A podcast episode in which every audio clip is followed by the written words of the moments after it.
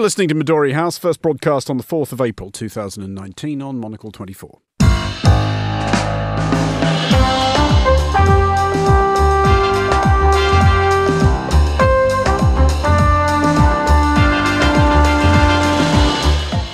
Hello and welcome to Midori House, coming to you live from Studio One here in London. I'm Andrew Mueller. On today's show, This is the story of our changing planet. What we can do to help it thrive. The Least Endangered Species, the wildlife documentary. Netflix releases its contribution to the genre. My guests Terry Stiastny and Ivor Gaber will be discussing this and the day's other top stories, including the hopes of sections of Italy's government for building a European far right alliance, like that will help, Brexit offering further proof that hitting the snooze button never works out well, and why would a Prime Minister leave the country five days before an election? That's all coming up on Midori House on Monocle 24. And welcome to Midori House. My guests today are Ivor Gaber, Professor of Political Journalism at the University of Sussex, and Terry Stiastny, the author and journalist. Welcome both. Uh, we will begin by looking ahead to next month's European elections, in which it turns out the UK's still possible participation might not be the single stupidest storyline. Italy's Deputy Prime Minister Matteo Salvini, leader of the far right component of Italy's governing Yahoo coalition, is seeking to build a continent wide alliance of similarly inclined nativist cranks. To this end, he plans to organise a conference of like minds in Milan next week, because gatherings of far right populists in Milan have hardly ever worked out badly. Attendees at this event, on roughly the 100th anniversary of Mussolini's Piazza San Sepolcro rally, incidentally, and I looked that up and everything, will include ethnocentric headbangers from as many as 20 countries. Um, Terry, I've, I've possibly not given this the most unbiased introduction I could have. Um, so, h- how excited are you for this? I'm not going. I mean, uh, I I am, I suppose, more concerned and worried than excited. Um, it is interesting, I suppose, that you know that Salvini is particularly asking, say, the German AfD party to come along to this gathering. Um, I think you know, obviously, you know, we always get with European elections generally a low turnout, generally a high protest vote, generally parties that say we're against the whole national establishment do very well, and of course we've seen some of these parties do well in in national elections uh, as well. I think the you know, if we can take some consolation out of it, the tro- if you get a whole load of sort of nationalist headbangers together, one of the things that you can guarantee is they're not all going to agree on everything. You know, if by definition, if you're a nationalist, you think your own country's got the best policies, and that probably means, uh, you know, not agreeing with every other country in Europe's similar nationalistic policies. So we've already seen quite a few people saying they're not going to turn up to this meeting. Uh, the Polish Law and Justice Party saying we don't want to go along. The Netherlands, the various far right parties there, and saying we're not sure that we're going to go along. Um, but I suppose the more serious thing to worry about is a growing far right group in the European Parliament after the elections and how that shakes down in terms of numbers within within the different party groupings, I suppose. See, either for many of those reasons which Terry has just adumbrated, I'm I'm heartily in favour of this gathering because I think that the potential is there for a fantastic punch up. Uh, I mean, I mean, really, the, the best way to stop the far right parties from all over Europe from forming an alliance is to put them all together. Well, I, I'm fascinated, but they've had a split before they even started. Which Uh, is, uh, you is- imagine my surprise. I, I, I- I, think there's a, a- there's a slightly lighter and a serious element. The lighter element is there does seem to be some sort of fault in the DNA of far right politico, politicos that they is this the thing about them all being incredibly thick? No. Uh, but You may say that I couldn't possibly comment, um, but they do tend to have great trouble in coalescing. Um, if you look at the far right in Britain, um, the splits, and, the, and in the similarly in the European Parliament, there are a number of far right groupings. So that's the slight oddity, if you like. But the serious thing is they are reflecting, obviously, um, major political shifts happening in Europe. Um, whether this particular grouping and Salvini is an interesting character, having formed an alliance with a party that likes to style itself as on the left. Um, but is clearly not. I suppose, uh, for my own view, the Five Star Movement in Italy is far more anarchistic than on the left. But nonetheless, he is perhaps the leading individual in the European right in, in terms of, of this, these, new groupings. And I think it, it's something to watch. There is clearly going to be a significant vote for nationalist parties. And I think it's something that could well destabilise the European Parliament. Uh, on that subject, Terry, is is the European Parliament uh, susceptible or unusually susceptible to uh, extremist entryism from any side of the spectrum due to voter indifference. Turnout in Italy uh, in the 2014 European elections was 57%, which isn't actually the worst it could have been. There are measured against some countries, that's actually pretty mm. respectable. But is that a problem for the European Parliament that it's kind of there for the taking for anybody who can angry up a big enough base? Yes, I mean that has been the case for, for quite a few years now. I mean, look at the number of uh, UKIP MEPs who keep also changing their name, changing their allegiances in, in the UK. They can style themselves as sort of list. Look, this is your chance to protest against, you know, the kind of the European elites as people see them. So yes, they have done well. And if you look at um, the French opinion polls today, for instance, uh, Marine Le Pen and her national rally is is running Macron quite a close second in the French polling for the European elections.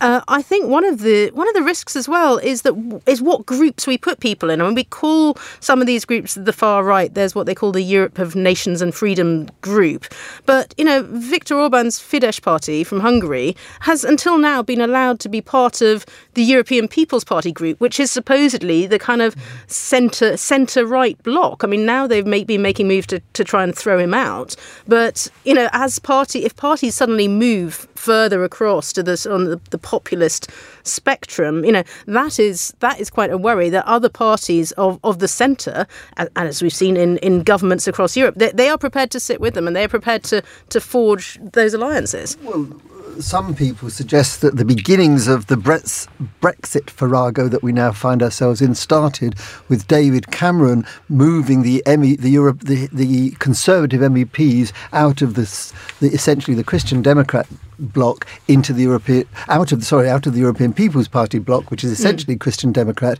into the more extreme one, and that started that gave the momentum to to that led to the demands for a referendum. So I do think we have to take these uh, groupings or grouplets, however you want to describe them, seriously because they do have the effect of pulling the centre right parties further to the right, and we've seen that happening, and no doubt that will happen again after the next round. Well, moving along then, Ivor, given that you've queued us up by mentioning, as you put it, the Brexit Farrago, who I believe are playing festivals around Europe this summer. Uh, we will move on and look for as long as we can stand it at the UK's latest confident strides towards the sunlit uplands of Brexit.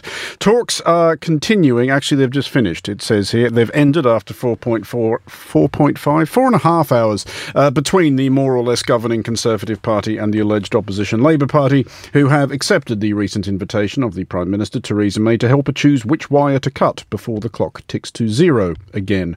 In the meantime, debates in the House of Commons were adjourned today when proceedings were disrupted by a leak about which all the imaginable jokes have by now been done, unfortunately. Um, Terry, at this point in the Brexit process, how is your will to live holding up? Uh, it's it's bumping along the. I keep thinking it's hit the bottom, and then and it just goes a little bit lower, and then it keeps carrying on.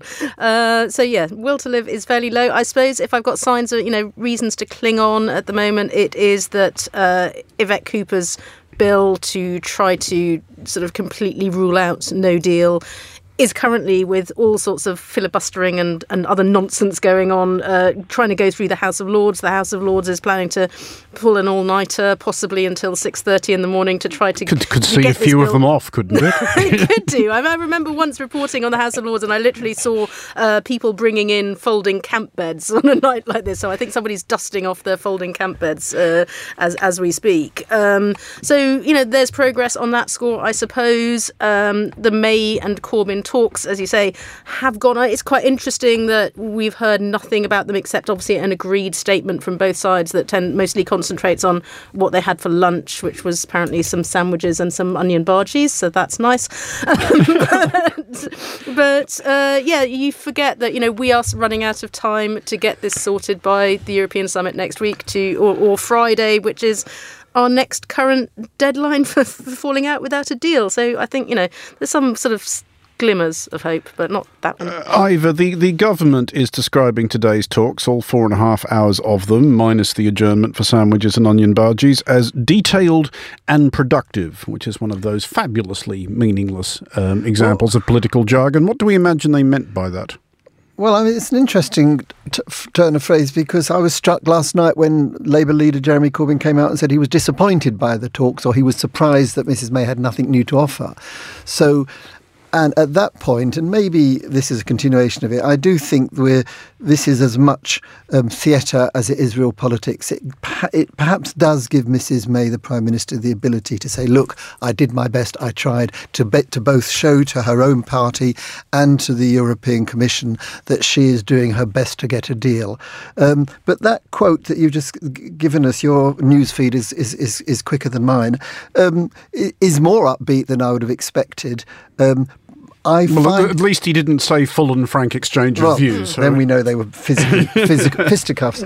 Um, I do think, and uh, you've heard me say this many times, we are in uncharted waters. I think I then said, there, but there was light at the end of the tunnel. You did. That was fabulous. that was a, a, a, a great metaphor pile up. A, a, light. This time I say a light at the end of the channel tunnel. Um, it's so difficult to call. Are these talks for real? Has Mrs May finally, finally agreed to compromise? Is Jeremy Corbyn now committed to maybe a second referendum? There are so many imponderables. It's great theatre, but what it's doing for the country, God only knows. Uh, on that, on that second referendum, uh, Terry, do you get the sense that this is an?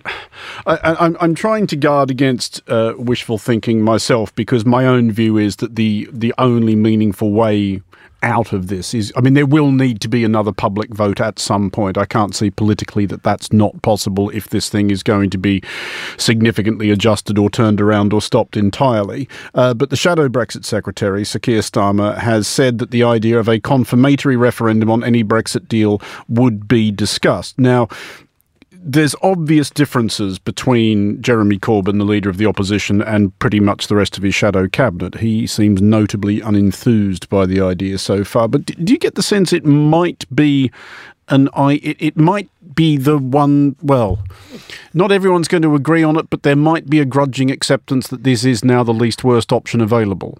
So, I see. I'm not sure about that. I think if you get, and I know, as you said, Keir Starmer's saying one thing, um, but once you get Theresa May and Jeremy Corbyn in a room together, as you say, we don't know what they've been saying. One thing the two of them can probably agree on is that they are neither of them keen on having a second referendum. So although but, but also, the Labour Party will protest, you know, this is supposed to be our policy. The things that we've heard from most of the shadow cabinet during the course of the day are, are really downplaying the whole second referendum idea. And so I think the two of them between them might, you know, tr- one one of the things that may come out of this is that they're going to say we we don't want to, put it to another referendum. They might talk about extensions. They might talk about customs union.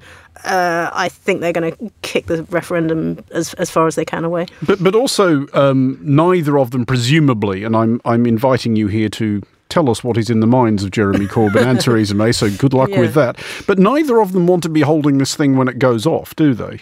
Uh, no, which is the other. I mean, the other kind of public vote that there could end up being on it. I mean, Jeremy Corbyn keeps saying he wants to have a general election. We know that Theresa May is going to be out of that door at Downing Street at some point in the near future. We don't know when. Uh, I mean, both of them risk, you know, if they risk going into another election in which, which is essentially a Brexit election, they both risk blowing their political parties into even more smithereens than they are already. So that's the other thing that they, they kind of neither of them really that's to go. That's why, on. That's why I, I, I, I don't totally agree with you. That's why the confirmatory referendum could be attractive.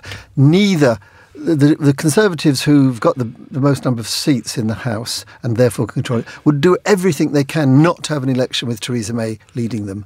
So but the pressure now is such that it could just be that it does give them a, a, a way out. There are now Conservatives, two Conservative cabinet ministers that when I, when I last checked have now said there is a case to be made for confirmatory resolution. Keir Starmer, who's now leading the talks because Jeremy Corbyn and Theresa May didn't meet today, it was the next round, is on record as supporting one. The Labour's foreign secretary, shadow foreign secretary, has said she wants one. So although I don't think it will happen, I think it's there's a, there's a growing chance that it might. Does that make sense? That if It's, it's possible, yeah. it's I, po- it's I think it's a possibility. Yeah. when a few weeks ago it was highly unlikely. No, the question is, can they agree on what the question Well- is? then what, what what options will we be deciding between? Would we be be deciding between, uh, you know, Theresa May's deal or a customs union or some form of other deal, or you know, remaining, or you know, what what what would be in that referendum is the, the thing well, we really can't I, I, think a "Dear God, make it stop" option would, would be incredibly popular at this point. Um, I- Ivor, on the subject of political theatre, what do you divine from the fact that the German Chancellor Angela Merkel has chosen today, of all days, to drop in on Dublin? Well, I think there is a bit of political theatre there that she is showing solidarity that uh, Ireland is not going to be hung out to dry. That is the bottom line. That is the reddest of red lines. But also, um, I do think that she's thrashing around for allies is the wrong word. But Leo. D- Div- I've the name's gone. Varadkar. Varadkar has shown himself, I think, in the last two years to be quite a, a figure of substance. And Angela Merkel is now surrounded by a rather ragbag, a growing number of members of the European Union have got far right governments. I, I, I think she's making alliances where she can. She now sees him as an ally in the way she used to see Britain, um, the sensible Northern Europeans against the rest. I think she's building that relationship. Okay, well, just finally and just briefly, um, I, I know both of you have been through this mill before. I, I was in the habit of asking people where they thought we would be on March 29th, in or out. Uh, everybody who said in was proved right. Those who said out were proved wrong, but I, I didn't keep a running tally, which I really should have. Uh, so I'm going to ask you both, uh, Terry, you first, very briefly, April 12th. Well, actually, probably more to the point, April 13th. Are we still in the EU or have we left? We're still in. I tend to agree with that, Yeah. Ivor. Yeah, in. It's never going to end. It is never going to end. We are going to be talking about Brexit until the sun dies. And on that happy thought, we will take a short break. You're listening to Midori House with me, Andrew Mueller, along with Terry Stiastny and Ivor Gaber. More shortly. Do stay tuned. Rome boasts an ancient specialisation in restoring the masterpieces of the past. But thanks to innovative technology, the works of Rome's art restorers is also very current. Monocle Films travelled to the Eternal City to visit restoration studio Merlini Storti. The founders of the all women team were trained by the former chief restorer at Vatican Museums, Maurizio De Luca. we can understand how restoration has always been present and how from the historical background schools of restoration were founded that have formed a generation of restorers who currently are considered the best in the world. The Art of Restoration playing now in the film section at monocle.com. And you're back with Midori House with me, Andrew Mueller, still with me are Terry Stiastny and Ivor Gaber. Next Tuesday, Israel votes in a general election. Incumbent Prime Minister Benjamin Netanyahu, however, has found better things to do with the last week of campaigning than shaking hands, kissing babies, and so forth. He has lit out for Moscow for a catch up with Russian President Vladimir Putin. Bemused Israeli journalists were informed that Netanyahu and Putin plan to discuss Syria, though follow up questions, if there were any, as to why this was a meeting rather than a phone call languished unanswered. Suspicion has thus sprouted that the visit is itself something of an election stunt aimed at emphasising Netanyahu's credentials as a well-connected global statesman. Um, Terry, is um, there's a, obviously there's a common political wisdom, which you've doubtless heard many times, that there are no votes in foreign policy. Is Israel an exception to that rule? Uh, I'm not sure that there are no votes in, in foreign policy. I think every leader that's kind of running for re-election likes to go and stand on the, the world stage next to someone and, and try and make themselves look important and try and suggest that they're the more statesman-like candidate. Um, I think in this case, this is a a pretty high-risk choice of, of stage to go and stand on. I mean, it's not necessarily the photo that you want in your last few days of campaigning, Well- unless you can come out of it and say, "Look, I was talking really tough. Look, I've got some, uh, you know, some points out of this. I, I've, I can stand up, you know, to Putin and, and tell him what's what." Which I, I would imagine is is the kind of is the kind of agenda behind this. Uh, and also, you know, there's questions. Obviously, in the last couple of days, we've seen the return of, of the dead IDF soldier Zachary Bauman, who, Baumel, who was killed uh, in in 1982, and that's you know trying to say that look by by dealing with other countries, we can start to work work on you know some of the other big issues that are going on. And of course, you know he's standing against somebody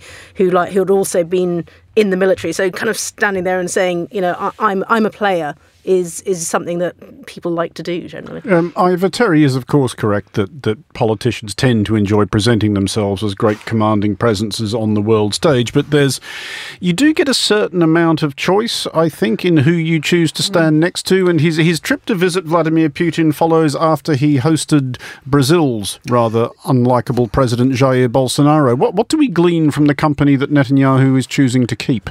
I think I think the choice of um, Putin is very significant. There are over a million um, Russian Jews in Israel. True enough. Who um, are motivated by two things a passionate belief in the importance of their faith, although many of them weren't Jewish, I'm told.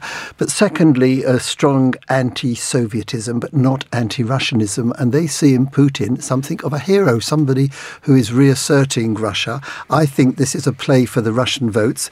Um, Netanyahu's position at the moment in the polls is ambivalent because of what happens afterwards. Nobody wins a majority and it's all the coalition building. He wants the Russian vote. The um, Lieberman is the um, or is one of the main politicians supporting um, who represent the Russian vote. So I think he's making a play for that. I also think that the notion of I think in Israel foreign policy particularly in terms of its neighbours is important.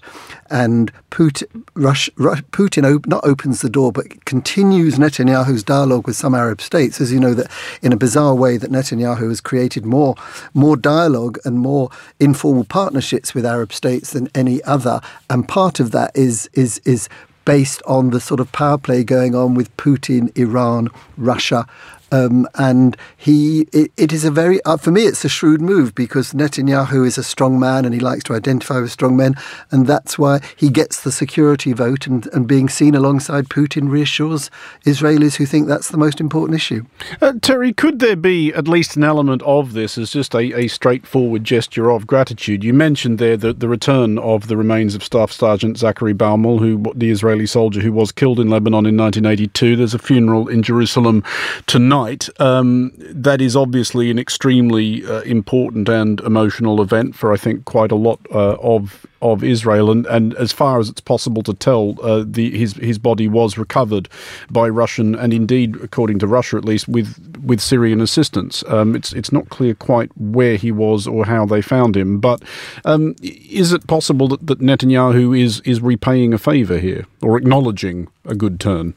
Uh, yes, I mean that this whole question of to to what extent Russia helped with, with the return of these remains, which you know obviously is going to be, you know, as you say, sort of massively important for for people within Israel it, it's quite a good way. You know, we don't know obviously what went on exactly behind the scenes, but they're also trying to work on you know overcoming their one of the last rows uh, that happened back in the autumn so about uh, you know arguing about whose spy Russian spy plane being shot down uh, by Syria and and was you know, Russia had said at the time that Israel was using this Russian jet as some sort of cover. So you know there obviously are still huge live issues, not you know to do with to do with Russia's role in Syria, to do with uh, Iran, you know, and then of course not forgetting sort of Trump's decision on on the Golan Heights. So you can understand that there would actually be quite a few big issues of substance uh, to talk about here as well. Um, and also, let's not forget, as I was kind of referring to, that um, you know you might want to turn away from some domestic issues at the moment if you're Netanyahu, particularly when you know people have been talking about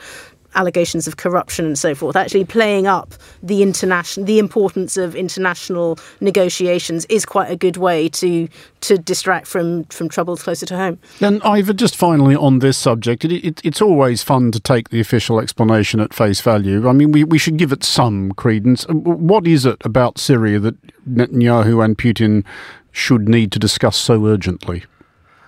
Uh, well, the, the urgency is there's an election in five days.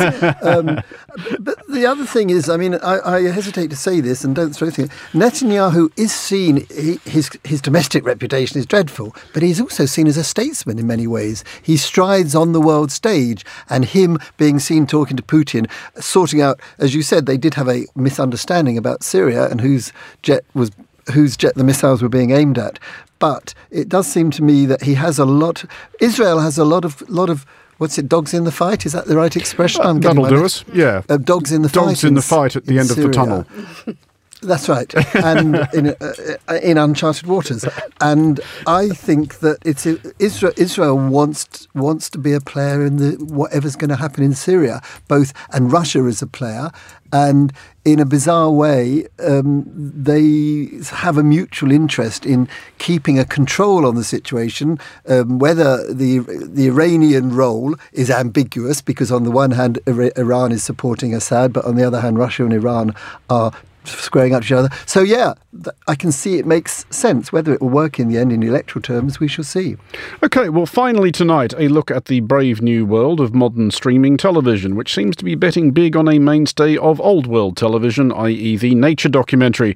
Tomorrow, Netflix will unleash Our Planet, an epic series shot over the last four years in more than 50 countries and narrated in a clear enough attempt to snatch this niche from the BBC by the indefatigable Sir David Attenborough. Advance Press has it, however, that Our Planet is not, or at least not only, your standard collage of slow motion cheetahs and stumbling penguins, but an urgent attempt at environmental environmental. I was doing so well. Environmental consciousness raising. Uh, Terry, will will you be tuning in? Uh, I I've not watched as many of these things as I should. Normally because I, you know, it's mostly the narrative. You think it's going to be lovely stumbling penguins, and then there's all this terrible, terrible jeopardy. You know, the stumbling penguin is going to little baby penguin chick is going to get eaten by the big whale or whatever it is. That ba- basically, shark, you, basically, you, know. you just want penguins. But I want nice penguins and nice things happen to. And I, you know, if it's like not only is the penguin being you know threatened by the the evil seal that's coming to eat it, but also you know that it's being threatened by the tidal wave of plastic plastic that's going to engulf it as well. I mean, I'm sure it will look absolutely beautiful, and I'm sure people will, you know, want to watch it. Um, I think you know the, this idea of having more messaging is, is probably a good thing. It's probably there's a, a, market for that. People actually want to hear it at the moment. Certainly, if my kids are anything to go by, they're constantly telling me all about all the terrible things that are happening to sea creatures because of plastics and about, about the poor dolphins with plastic bags. The, the, the long winter evenings must have flown by. yeah, I'm getting lectured by this the whole time. So they'll probably watch it, and I'll probably sit there going, oh, okay. I, I mean, I, is is there an argument that the nature documentary in itself is or should be enough of a message in that respect? I mean, Life on Earth, the the pioneering David Attenborough series of several billion years ago, gets a lot of credit as a, a catalyst for environmental consciousness. Yeah, but I mean, this this documentary seems to be particularly interesting because it does have the shots of the penguins or the nice cuddlies, and then it pulls back or tells you over with it with an off-screen caption that the forest where this was shot does not exist anymore, has now become palm oil plantations or whatever. So I think it is combining because I don't think cuddly documentaries is, is enough now. You know, we are facing, what is it, within 10 years, we reach the tipping point. And I think that um, David Attenborough and, and, certainly the producer of this series are now saying it's not enough to raise people's awareness. We've got to motivate them into action. And I think there's a shock factor, and I welcome it because, you know, we've seen lots of lovely pictures, but, you know, the time has now come for action. Uh, Terry, the the risk is though of the merely preaching to the converted and annoying the yet to be convinced.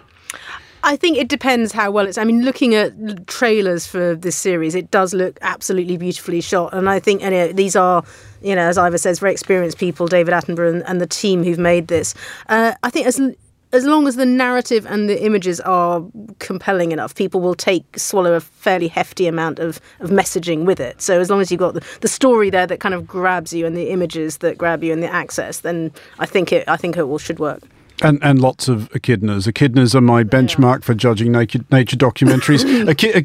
it's it's your equivalent to penguins. Yeah, I think you know. I want the Pixar version, the nice happy ending Pixar version. That's all. Uh, Ivor, very quickly, do you have an echidna or penguin equivalent benchmark? Well, it's that dreadful scene where that um, somebody the, the, those snakes are chasing the. Oh, yeah um, something which just is just so scary. Meerkats? Something like meerkats. Meerkats, yeah. and uh, the meerkat gets away, but goodness knows how many didn't, but to film that sequence. Well, on that cheerful thought, uh, if, if, you are interested to hear more about our planet, do tune into tonight's Monocle Daily from 2200. Ben Ryland spoke to the show's producers, Keith ah. Scholey and Alastair Fothergill, and that seamless plug uh, brings us to the end of today's show. Ivor Gaber and Terry Stiastny, thank you for joining us at Midori House. The show was produced by Fernando Augusto Pacheco, research by Teresa Marvulli. Our studio manager was Kenya Scarlett. Music next, 1900, it's The Urbanist, and there's more in the day's main stories on the daily, as we've told you once already at 2200. Midori House returns at 1800 tomorrow. I'll be your host for that as well. I'm Andrew Mueller. Thanks for listening.